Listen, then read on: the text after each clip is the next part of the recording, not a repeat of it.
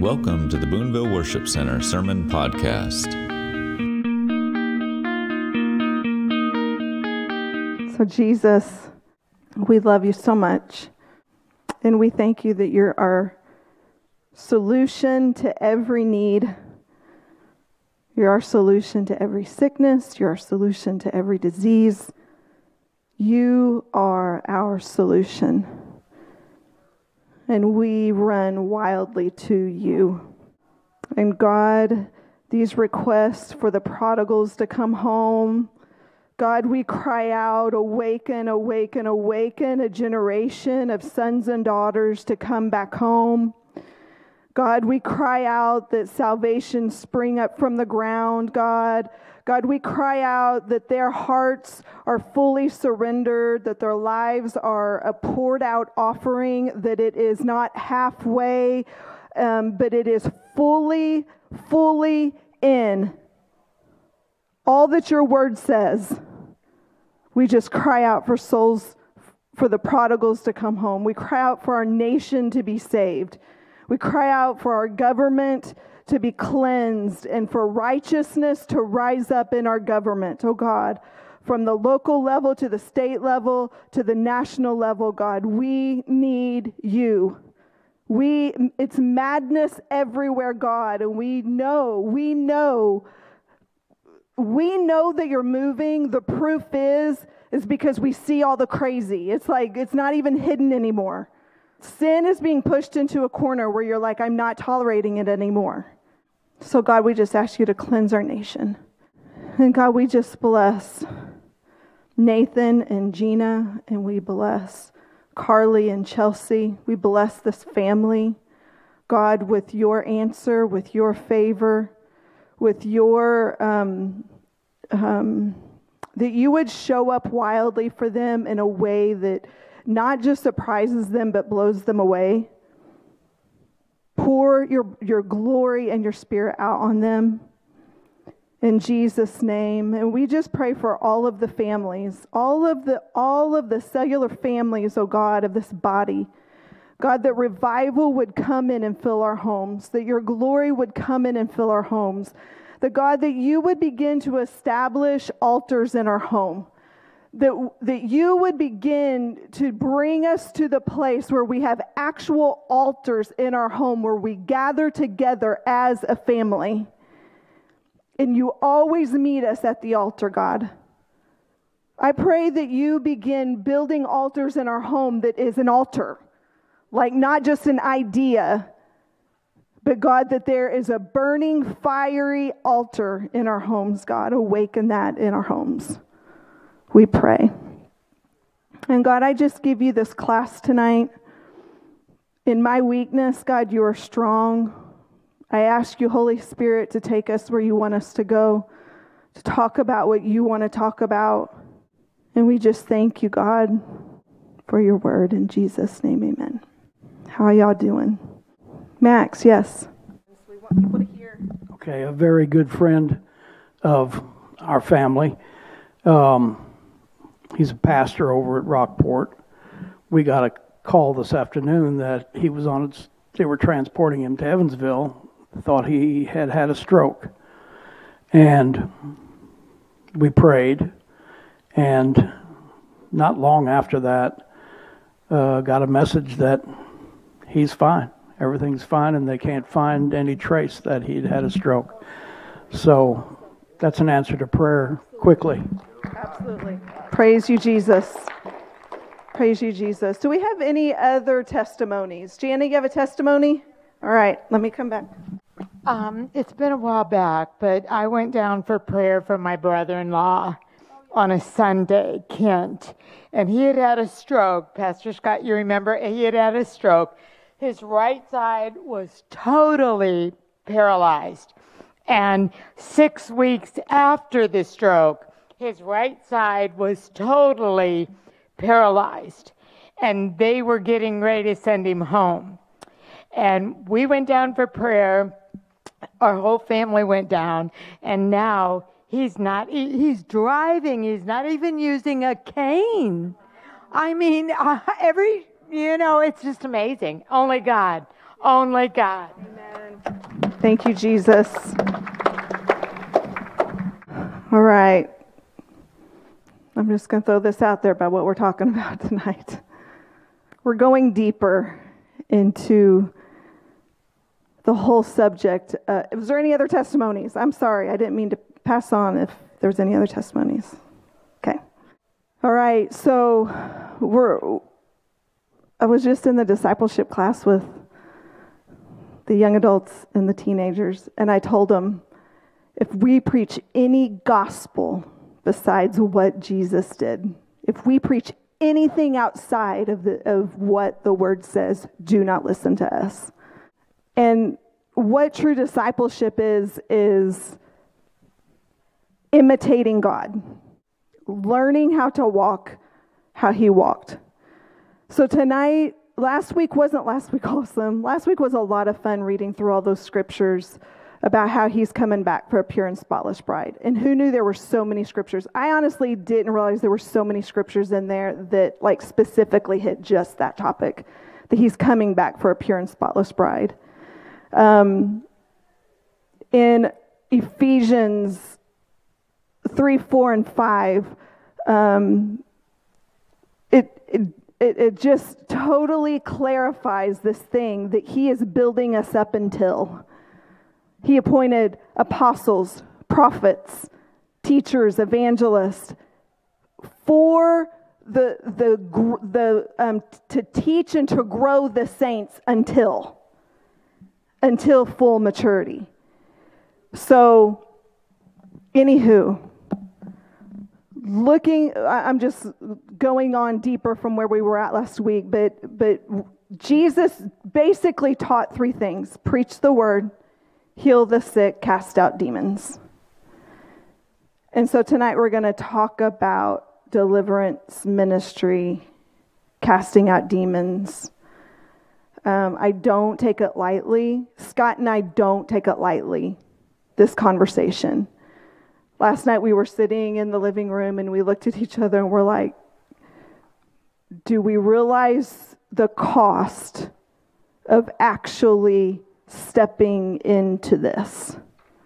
Because there's there's a call, like the enemy hates to be exposed. Um, I want to tell you, so I'll just tell you this. So we went we went to the movies. A group of us went to see that Come Out in Jesus' Name movie Monday night. Um, so it's basically a, um, what do you call it? It's not a movie, it's a documentary, thank you, of Greg Locke and these guys and their the ministry that they carry of deliverance. And like thousand, okay, it's not, I'm not talking about the guys. I'm talking about what God is doing in this last day. In this last time, in this last season before he returns. Um, because we haven't walked in this fully. I mean, Scott has a little bit of experience with it, but we've never really taught it as a church. Or like even now, like I'm not even going to teach about it because I don't even know how to teach about it, but we're going to read a lot of scripture. We're going to read Jesus's stories of what he did. And and I don't want us to like jump on a bandwagon. I want us to learn and do what Jesus did. And um, so I'll just I'll just give you this example, but also this crazy story. So Monday night we're in the theater. Monday during the day I'm listening to the interviews of Greg Locke and, and these guys. And every one of the guys that the te- the testimony was that whenever they went the first time, it had played in in March, every single guy said that at the end of the movie, people began manifesting and that deliverance was happening in the theater. Every single one. And I'm just like sitting there going, hmm, I wonder if this would happen. Hmm. So we show up and we watch this movie, and at one point during the movie, whenever the preaching was, I know these guys that were there, they they heard it, but during the preaching of deliverance, uh, of naming and calling out the demons that cannot stay, a man in the theater started manifesting, and he was like manifesting, and like he was like about to not be able to breathe, and I look at Scott, and I'm like, that guy is real.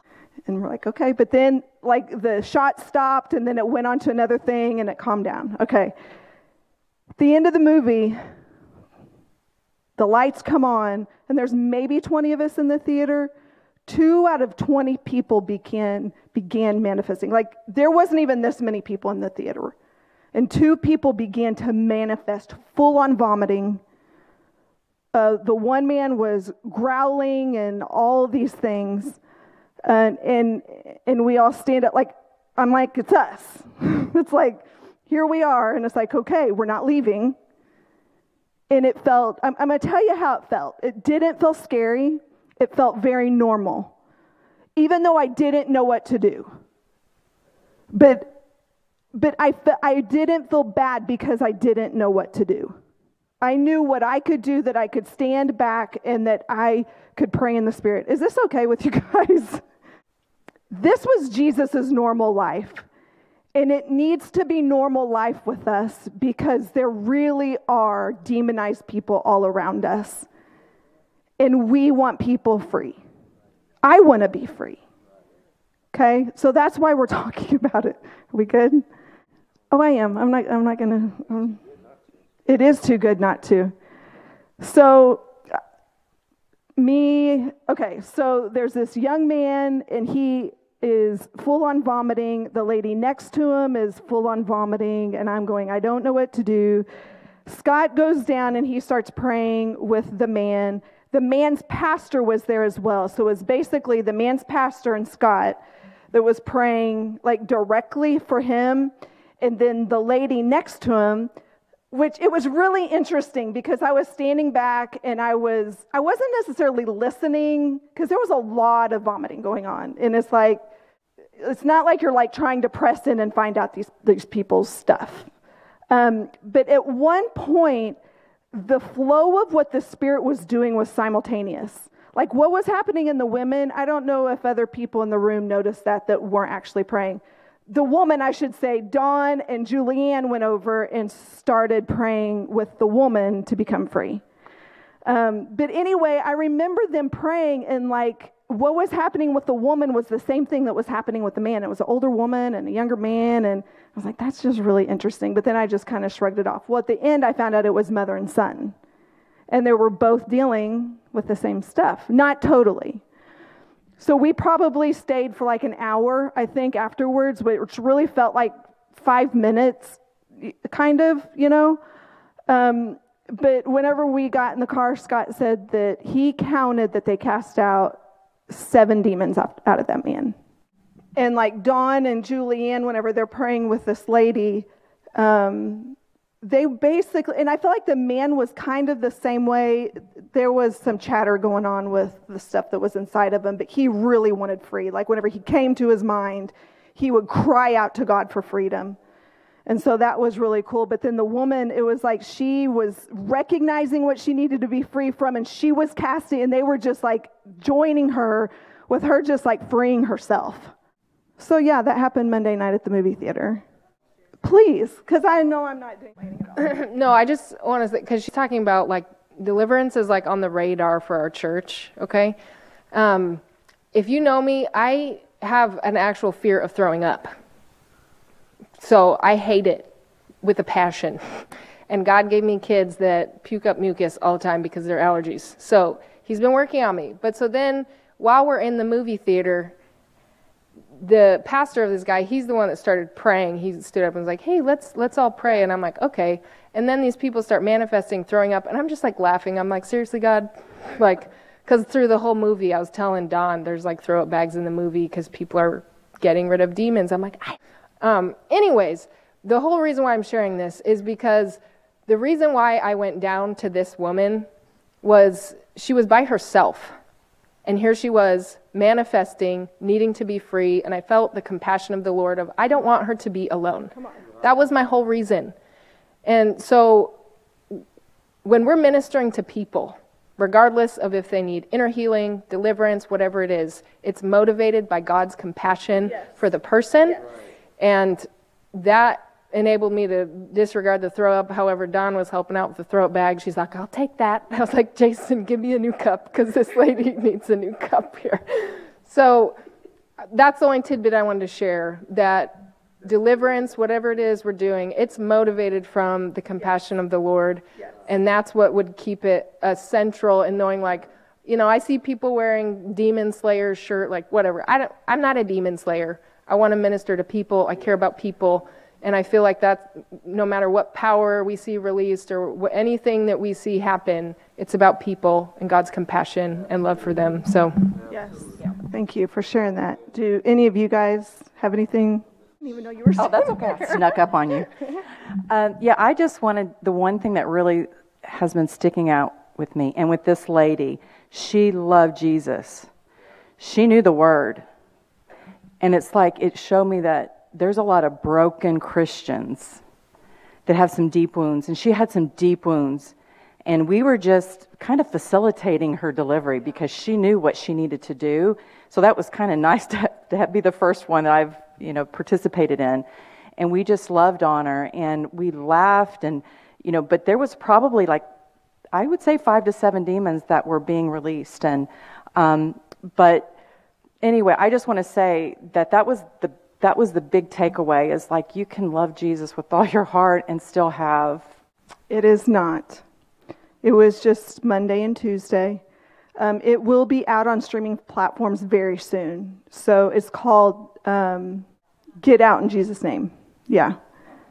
Come Out in Jesus' Name.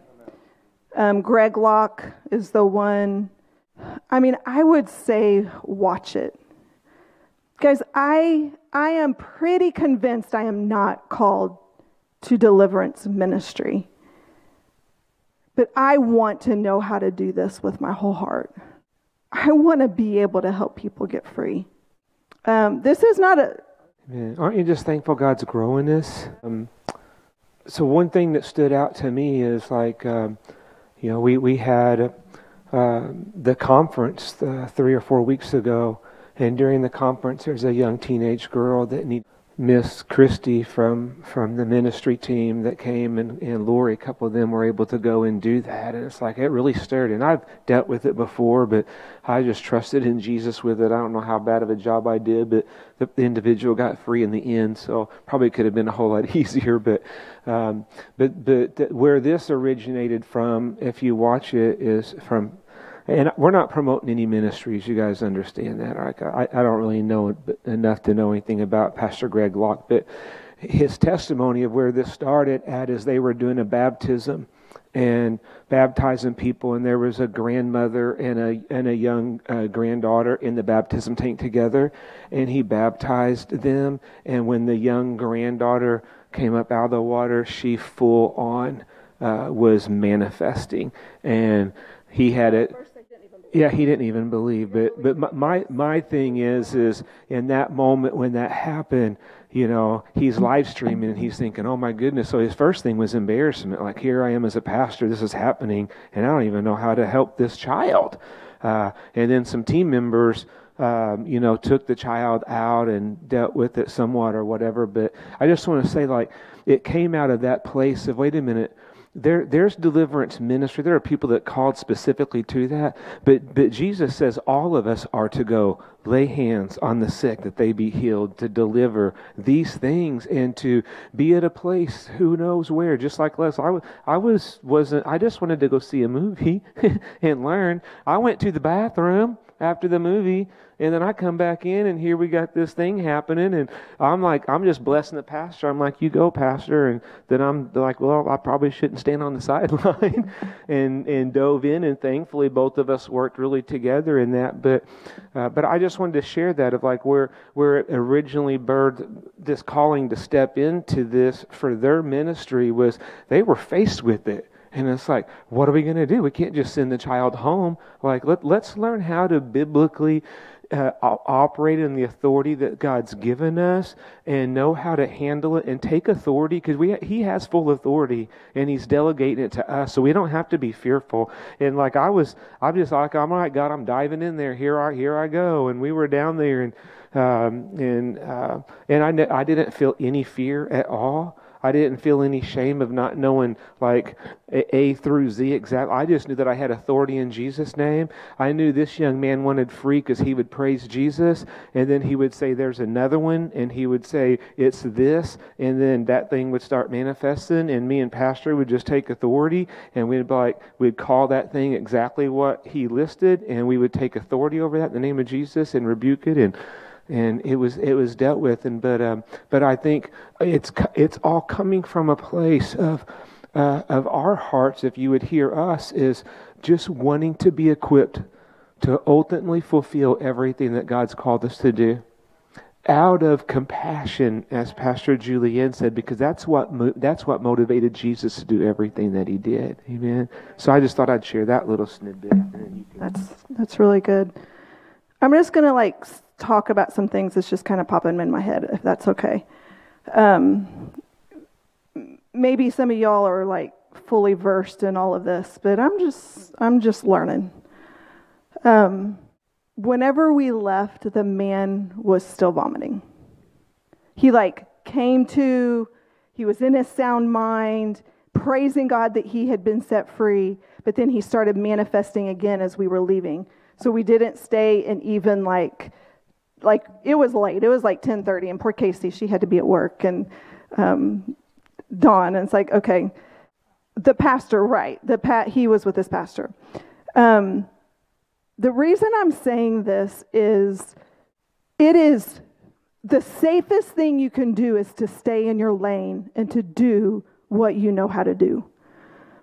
We don't have to pretend to be bigger or larger or like we have things figured out. The safest thing that we can do, because I feel like my capacity or my anointing to do this is probably bigger than what I realize, but it's like I'm fine with where I'm at and what I've learned right now. And the seven demons that came out of this man, if there were more, and I'm pretty sure that, pretty sure there were more, This, it, like, maybe it's going to take a day or a week or a year for this man to, to go through the journey of getting these things out. I don't understand it. I don't understand it.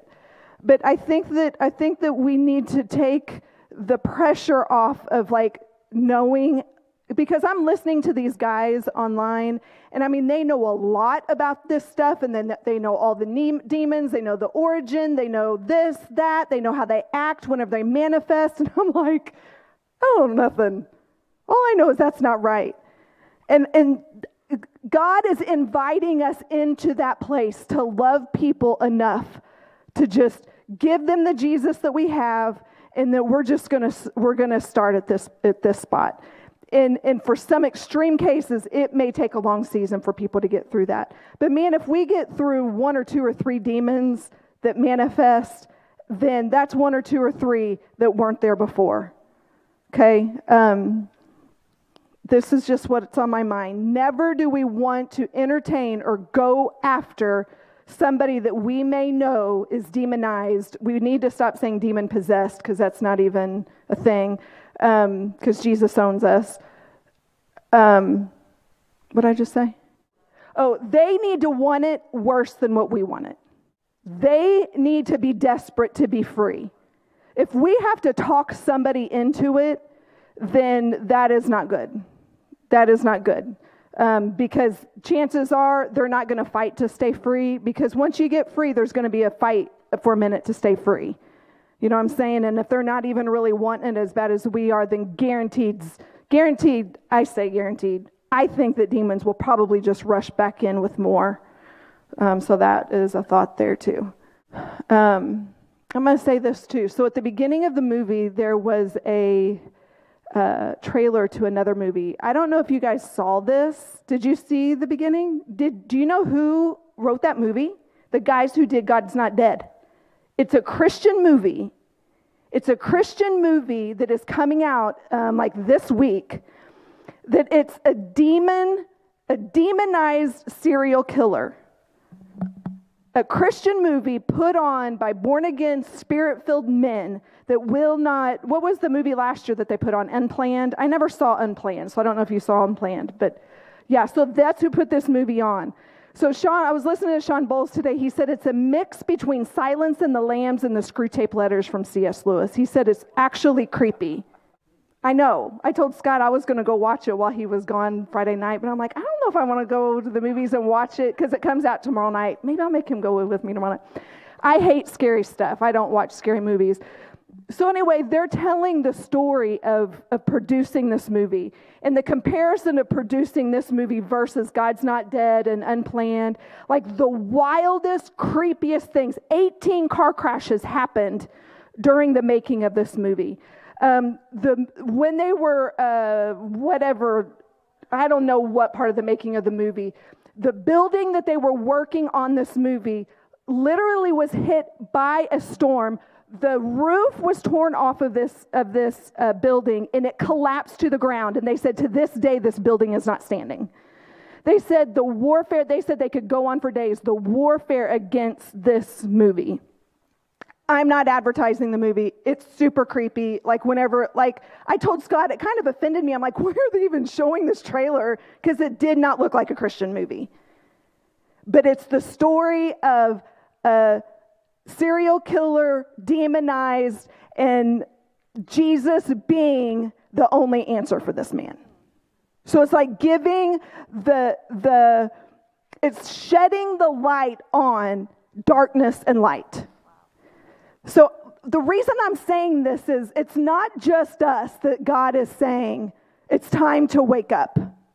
It's not just us. So anyway, there's that. Are y'all mad at me? Debbie? So you've, you've taught on this in the recent past about the mixture yes. and the church and the mixture, and it is real. Yes. And so when you see people who are saved and they love Jesus and they come to church, but there's still a mixture in their life. And so people won't have to get mad at you. I'll say it. The church lives in, we want the party. We want to go and drink with the friends and have the party and, you know, check out for a little bit. Or um, maybe it's uh, pharmakia. And pharmakia is a real thing, and it's in the Bible, and it's witchcraft. Yeah. It's pharmakia. And it's mind mind control. It get it opens your brain portal for the demonic. And I am not saying this to judge anyone. I'm just saying, if any, you know, if the church, and I know the church is caught in this, just because a generation before us, you know, compromised, and so then we have compromise, and maybe the ones coming behind us, but it is a real thing, and it is allowing Satan to have his who love Jesus because of it. But, and there's the unknown. There's generational curses that some Christians don't even know about, so it may not be the mixture, which we know there is that, but there's also generational things that, um, you, you know, they, they don't know, why do I always get sick? Well, my mother always gets sick. I always have anxiety. So there's other things. There's molestation that they haven't dealt with. There's unforgiveness. So there's things like that, too, on top of the mixture. Heaven's going to be wonderful. Um, I'm just going to be real honest. I don't, discernment is vital for us as believers. I feel like Scott has a high level of discernment. I feel like I can have a high level of discernment. I feel things, I feel things. I walk into a room and I feel intense things, but I don't know what I'm feeling always. Sometimes I might, but okay, my point is this. What I'm trying to what I'm trying to get at is um, we don't want to become a people that everything's a demon. We don't want to be like that. Um, but we've excused a lot of demons, and we've counseled a lot of demons. And so a thing that is my prayer is that God would would let the, the discernment would become such a high stake in our lives um, that we begin to navigate and see when we're actually dealing with the demon versus flesh or versus just weakness. Um, I don't even know what to say in addition to that, but it's like I, we don't want to be the people that under every rock is a demon, even though I feel like there's way more demonic than we realize. Yeah. I think that talking about this is scarier than actually doing it, because I've been in several situations where demons have been cast out, and it's not pretty, but it's not scary. So I just want to say, it, you know, what we're talking about is is kind of fearful. It's fearful to think about serial killer having a demon and you being involved in that. But it, it's we we don't have to be afraid. I'm just saying that for myself. We don't have to be afraid. And it's like, I don't even, not that I want to tell God what to do, but it's like, I don't even want to be a deliverance ministry. You know what I mean? I just want us to walk as sons and daughters with the authority that he's given us. That's all I, that's all I want to do. But there's going to be a season while God is teaching us and equipping us, and it may be in the forefront of what we're talking about, but it's for the sole fact of equipping us, not because we're just, oh, that place is going to become a, a all it is is deliverance, and it's not going to be that. I mean, I, I, you get what I'm saying. If it needs to be, it will. Okay, are you ready to start reading scriptures? Does anybody have any thoughts, questions, arguments, amens? Okay, Matthew chapter four. Who wants to read first? Matthew chapter four, verses one through eleven. I, we'll just read the word until the end of class. We'll elaborate if we want to, but these, there's a lot of scriptures in all of the Gospels, and I'm just going to start with the first story of Jesus' encounter with the demonic. Okay? Who wants to read one through eleven? four, one through eleven. Then Jesus was led by the Spirit into the wilderness to be tempted there by the devil. For forty days and forty nights he fasted and became very hungry. During that time the devil came and said to him, "If you are the Son of God, tell these stones to become loaves of bread." But Jesus told him, "No, the scriptures say people do not live by bread alone, but by every word that comes from the mouth of God." Then the devil took him to the holy city, Jerusalem, to the highest point of the temple, and said, "If you are the Son of God, jump off, for the scriptures say, he will order his angels to protect you, and they will hold you up with their hands, so that you won't even hurt your foot on a stone." Jesus responded, "The scriptures also say, you must not test the Lord your God." Next, the devil took him to the peak of a very high mountain, and showed him all the kingdoms of the world and their glory. "I will give it all to you," he said, "if you will kneel down and worship me." "Get out of here, Satan," Jesus told him, "for the scriptures say, you must worship the Lord your God and serve only him." Then the devil went away, and angels came and took care of Jesus. Okay, I'm not going to elaborate on all these, but we want to pay attention to how Jesus dealt with this. And ultimately, he said, "Get away from me, Satan." And what did Satan do? He left. Okay, so four twenty-three through twenty-four. Matthew four twenty-three, same place, just a couple scriptures. Go ahead and raise your hand. Nathan, you have it? Jesus went all about, went all about, went about all Galilee, teaching in their synagogues, preaching the gospel of the kingdom, and healing all kinds of sicknesses and kinds of disease. Then his fame went throughout all Syria, and they brought to him all sick people, epileptics, and paraplegics. Okay, so Jesus preached, healed, cast demons out.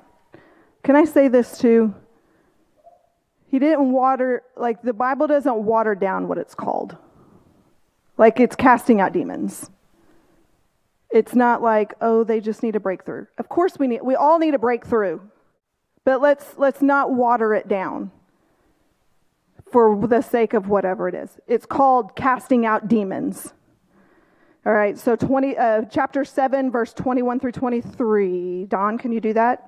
Chapter seven, twenty-one through twenty-three. So let me find it first. twenty-one through twenty-three. Okay. Jesus warns of pretenders. Not everyone who says to me, Lord, Lord, will enter into the realm of heaven's kingdom. It is only those who persist in doing the will of my heavenly Father. On the day of judgment, many will say to me, Lord, Lord, don't you remember us? Didn't we prophesy in your name? Didn't we cast out demons and do many miracles for the sake of your name? But I will have to say to them, go away from me, you lawless rebels. I've never been joined to you. I don't even pretend to even fully know what that means, but I do know of a story where an unsaved person that has the anointing of deliverance was speaking truth in their lifestyle of sin, and they saw a demon start to come out of a person because their their the truth that they carried, even though their lifestyle didn't match up, there was authority on it.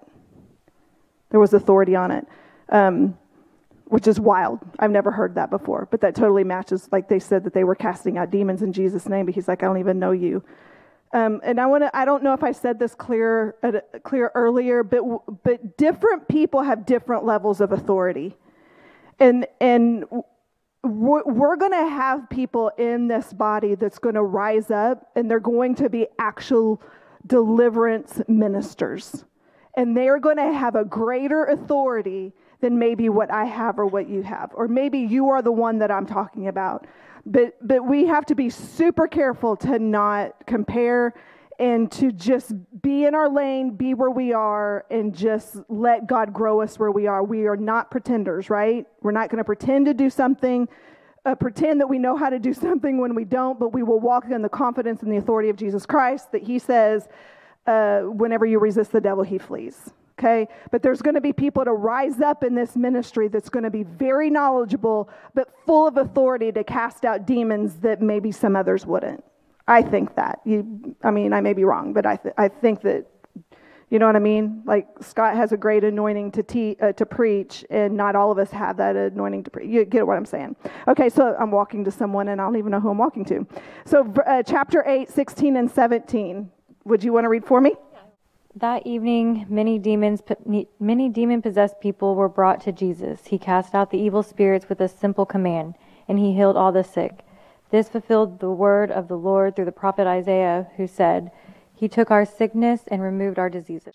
Many, many. If there was many then, I feel like there's many now. Yvonne, would you be willing to do eight, twenty-eight through thirty-four? And when he came to the other side into the country of Gadarenes, two demon-possessed men confronted him as they were coming out of the tombs. They were so extremely violent that no one could pass by that way. And they cried out, saying, what business do you have with the Son of God? Have you come here to torment us before the time? Now there was a herd of many pigs feeding at a distance from them, and the demons begged him, saying, if you are going to cast us out, send us into the herd of pigs. And he said to them, go. And they came out and went into the pigs, and behold, the whole herd uh, rushed down the steep bank into the sea and drowned in the water. And the herdsmen ran away and went to the city and reported everything, including what had happened to the demon-possessed man. And behold, the whole city came out to meet Jesus. And when they saw him, they pleaded with him to leave their region. Tia, would you do nine, thirty-two through thirty-five? When they left, a demon-possessed man who couldn't speak was brought to Jesus. So Jesus cast out the demon, and then the man began to speak. The crowds were amazed. Nothing like this has ever happened in Israel, they exclaimed. But the Pharisees said, he can cast out demons because he is empowered by the prince of demons. Okay. So we're going to do chapter ten, verses one. I don't know if it's through eight or one and eight. So you can do whatever you want. Okay. All right. The prayer was no sooner prayed than it was answered. Jesus called twelve of his followers and sent them into the ripe fields. He gave them power to kick out the evil spirits and to tenderly care for the bruised and the hurt lives. This is the list of the twelve he sent: Simon, Andrew, James, John, Philip, Bartholomew, Thomas, Matthew, James, son of Alphaeus, Thaddeus, Simon, and Judas Iscariot, who later turned on him. Jesus sent his twelve harvest hands out with this charge. Don't begin by traveling to some far-off place to convert believers. And don't try to be dramatic by tackling some public enemy. Go to the lost, confused people right here in the neighborhood. Tell them that the kingdom is here. Bring health to the sick, raise the dead, touch the untouchables, kick out the demons. You have been treated generously, so live generously. I feel like this is probably my favorite scripture for this season. Every time I've had the microphone, I feel like I've talked about this scripture. This is so wild to me. I feel like I put pressure on myself still to free people and to heal people. You know what I'm saying? But Jesus, literally, they came into the table with Jesus. These, you've heard me say it, these hot mess of guys who didn't even know that if they believed the actual theology that Jesus was teaching them. And then he sent them out two by two, and they're preaching the stuff that they're not even sure that they believe what is coming out of their mouth, but they know Jesus is Lord. They know that Jesus is the Messiah. And this is what Jesus tells them. Like, they were nothing and without any power, and they sit at the table, and he says, freely I give you, now freely give. Have you been saved? Have you been healed? Who in this room has been physically healed by the body and the blood of Jesus? Freely you've received, freely give. There is no pressure on us. He is simply inviting us, calling us into the ministry of loving people where they're at and giving them, meeting their needs through Jesus. And even the reality of people being demonized, he says, freely you've received, freely give. They didn't sit through, I mean, they they sat through three years of watching, no, I don't know at what point. I don't know how long they've been with Jesus at this point. Does anybody know how long they've been with Jesus? Chapter ten, let's say they've been with him for eight months. Who knows? I have no idea. They had on-the-job training of watching Jesus. I don't think that they did all of the conferences and all that stuff, like what we do to be equipped to go. Jesus gave them the power, and he said, go. Isn't that, don't you love that scripture? It like, it does something to my heart. Okay, who who over here wants to read? You want to read? ten, five through eight. Matthew ten? Matthew ten, same chapter. Okay. Oh, no, no, no, no. She just what? read that. She just read that. Sorry, my bad. Don't twelve. Toy with my emotions. Tw- that's a lot. twenty-two. Then they brought him a demon-possessed man who was blind and mute, so that he could both talk and see. All the people were astonished and said, could this be the son of David? But when the Pharisees heard this, they said, it is only by Beelzebub, the prince of demons, that this fellow drives out demons. Jesus knew their thoughts and said to them, every kingdom, kingdom divided against itself will be ruined, and every city or household divided against itself will not stand. If Satan drives out Satan, he is divided against himself. How then can his kingdom stand? And if I drive out demons by Beelzebub, by whom do your people drive them out? So then they will be so then they will be your judges. But if I drive out demons by the Spirit of God, then the kingdom of God has come upon you. Or again, how can anyone enter a strong man's house and carry off his possessions unless he first ties up the strong man? Then he can rob his house. He who is not with me is against me, and he who does not gather with me scatters. And so I tell you, every sin and blasphemy will be forgiven men, but the blasphemy against the Spirit will not be forgiven. Anyone who speaks a word against the Son of Man will be forgiven, but anyone who speaks against the Holy Spirit will not be forgiven, either in this age or in this age to come. Through thirty-three? Make a tree, make a tree good, and its fruit will be good, or make a tree bad, and its fruit will be bad. For a tree is recognized by its fruit. Okay. The religious spirit's going to get really ticked off whenever we actually start walking in this. I mean, hopefully we've made the religious spirit mad already up to this point, but um yeah, so the Pharisees stand up and they're like, oh, you're a devil. You're a devil that casts out devils. And it's like, yeah, it just it just inflames. So Jesus is, I mean, I just feel like it's an example that um, there's gonna there's gonna be backlash from it, and there's gonna be people in the church that don't agree with it. There's people in the church that don't believe that de- that Christians can be demonized. And I believe that people that believe that Christians can't be demonized clearly haven't done deliverances. If you've if you've done deliverances or know people that's done deliverance, they're convinced that Christians can be demonized because they've delivered demons from Christians. I I at one time as a pastor was convinced that believers couldn't be demonized. I was. And then I got in the Word and then saw testimonies and different things like that. And God, God's grown me to see that. She talked a little bit earlier about possession. Possession is ownership. So a believer can't be possessed because if they're possessed by the Lord. But, but believers open up doors that allow a devil, the devil, the demon to have ground in them. And those things need, they don't own that. That's Jesus. He paid for that. Amen. So just a couple thoughts as we learn. But I, I've been there. I just want to, I think we just need to be honest with each other. But like I've I've said that before. You know, I, I have. Yeah. Okay. And I don't even pretend that I fully get that. But um, that man that we prayed for and that woman that we prayed for the other night were born again Christians that love the Lord with their whole heart. That wasn't even a question. Um I don't know what we're going to look like in a year. Like, I don't know how far, deep, wide we're going to be walking this out. But one of the biggest issues that these guys have is people in the body of Christ screaming, Christians can't be demonized. It's like the biggest setback from the people in the church.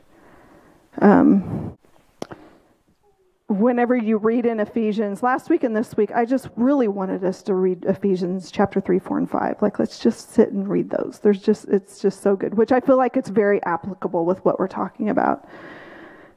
But Paul talks about, do whatever you can to, to stay at peace with each other. Um, and, and to get offended and to walk away because you disagree, that's not staying in peace. If we get offended, let's talk it out and let's go to the Word and let's find out what the Word says and let's like grow together in it. But let's refuse to be offended and walk away because we're mad at what you believe. Um, we're all just learning and growing. Yes, please. Easier for an unbeliever coming into a church to get delivered or to get set free than it is for a Christian in the church. And I think sometimes we get hung up on the things we don't understand, you know, and so I don't know, that's just something that I mean that makes sense, because these guys that I've been listening to says that this this thing that I just brought, that we're talking about, that so many be- Christians say Christians can't be demonized, that's only in the United States. Like, nowhere in third world countries, like like nobody, that's not even a thought over there. It's just, it's like part of that religious spirit that's just in the United States. Maybe there's like literal idolatry and witchcraft, voodoo, like it's out in the open. Here it's not as, I mean, it's actually becoming that way, but yeah. Yeah. Yeah. Yeah. Yes, Mike. Okay. Uh, that that uh, that story where the the um, the demon possessed men were uh, that they were cast out and they went into the pigs. Well, there was like a thousand of those demons. They never die. The the pigs died, but then what happened to those demons? The the seven the seven that uh, were, were cast out in the theater. Yeah. Where did they go? Yeah. We need to cast them to Jesus. What? Okay. We need to cast them to Jesus. And what doors do we have open that they can come? Questions. Okay, let's stand. It's eight o'clock. We're going to pray. Yeah, so my prayer to you, Jesus, is show us your ways. Show us your ways that we walk with you. Show us your ways that we imitate you. Show us your ways that we um, become like you, that we actually are disciples of you, Jesus. And God, I pray for a grace on us to do this thing of deliverance that you're calling us to, God. We cry out, help, help us. We pray for the spirit of wisdom and revelation.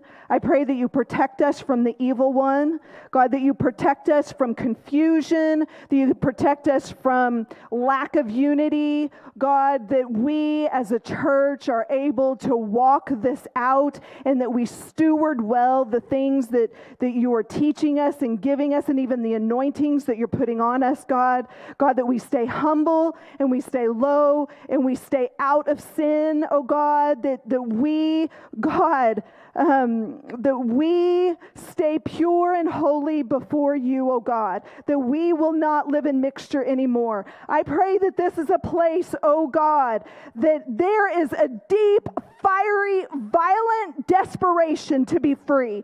God, for men and women and, and people that come in week after week after week and they've made friends and they've decided this is just the way life is going to be. We just declare no more. And we declare that we will be free, free indeed, oh God, that there is a violence that rises up that we cannot and we will not live in that place of bondage anymore, oh God. God, we just cry out for your help. We just look to you. We look to the cross, to the body and the blood of Jesus that is all we need is in you, oh God. And we just say thank you for training us. We th- say thank you for saving us, delivering us, and healing us, oh God. You are more than enough. And we worship you, and we commit our lives to you again, and we say yes to you again tonight. In Jesus' name, amen.